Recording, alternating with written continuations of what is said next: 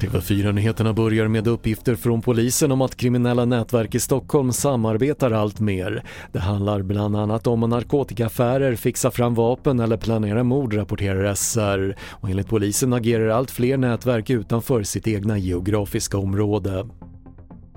Kärnkraftsreaktorn Ringhals 3 kan ännu inte köras med full effekt efter att den startades om på nyårsdagen. En rörläcka gör att bara en av två turbiner är i drift men enligt Vattenfall beräknas reaktorn nå full effekt under måndagen.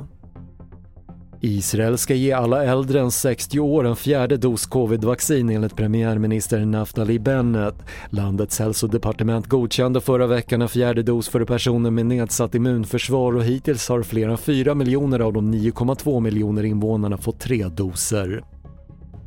Och den som inte gillar att städa bör kanske tänka om, särskilt när det gäller dammsugning. Det kan nämligen hjälpa till att hålla både fysisk och mental hälsa igång enligt en studie i tidskriften BMJ Open.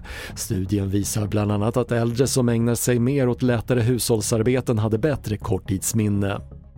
Fler nyheter hittar du på TV4.se. Jag heter Patrik Lindström.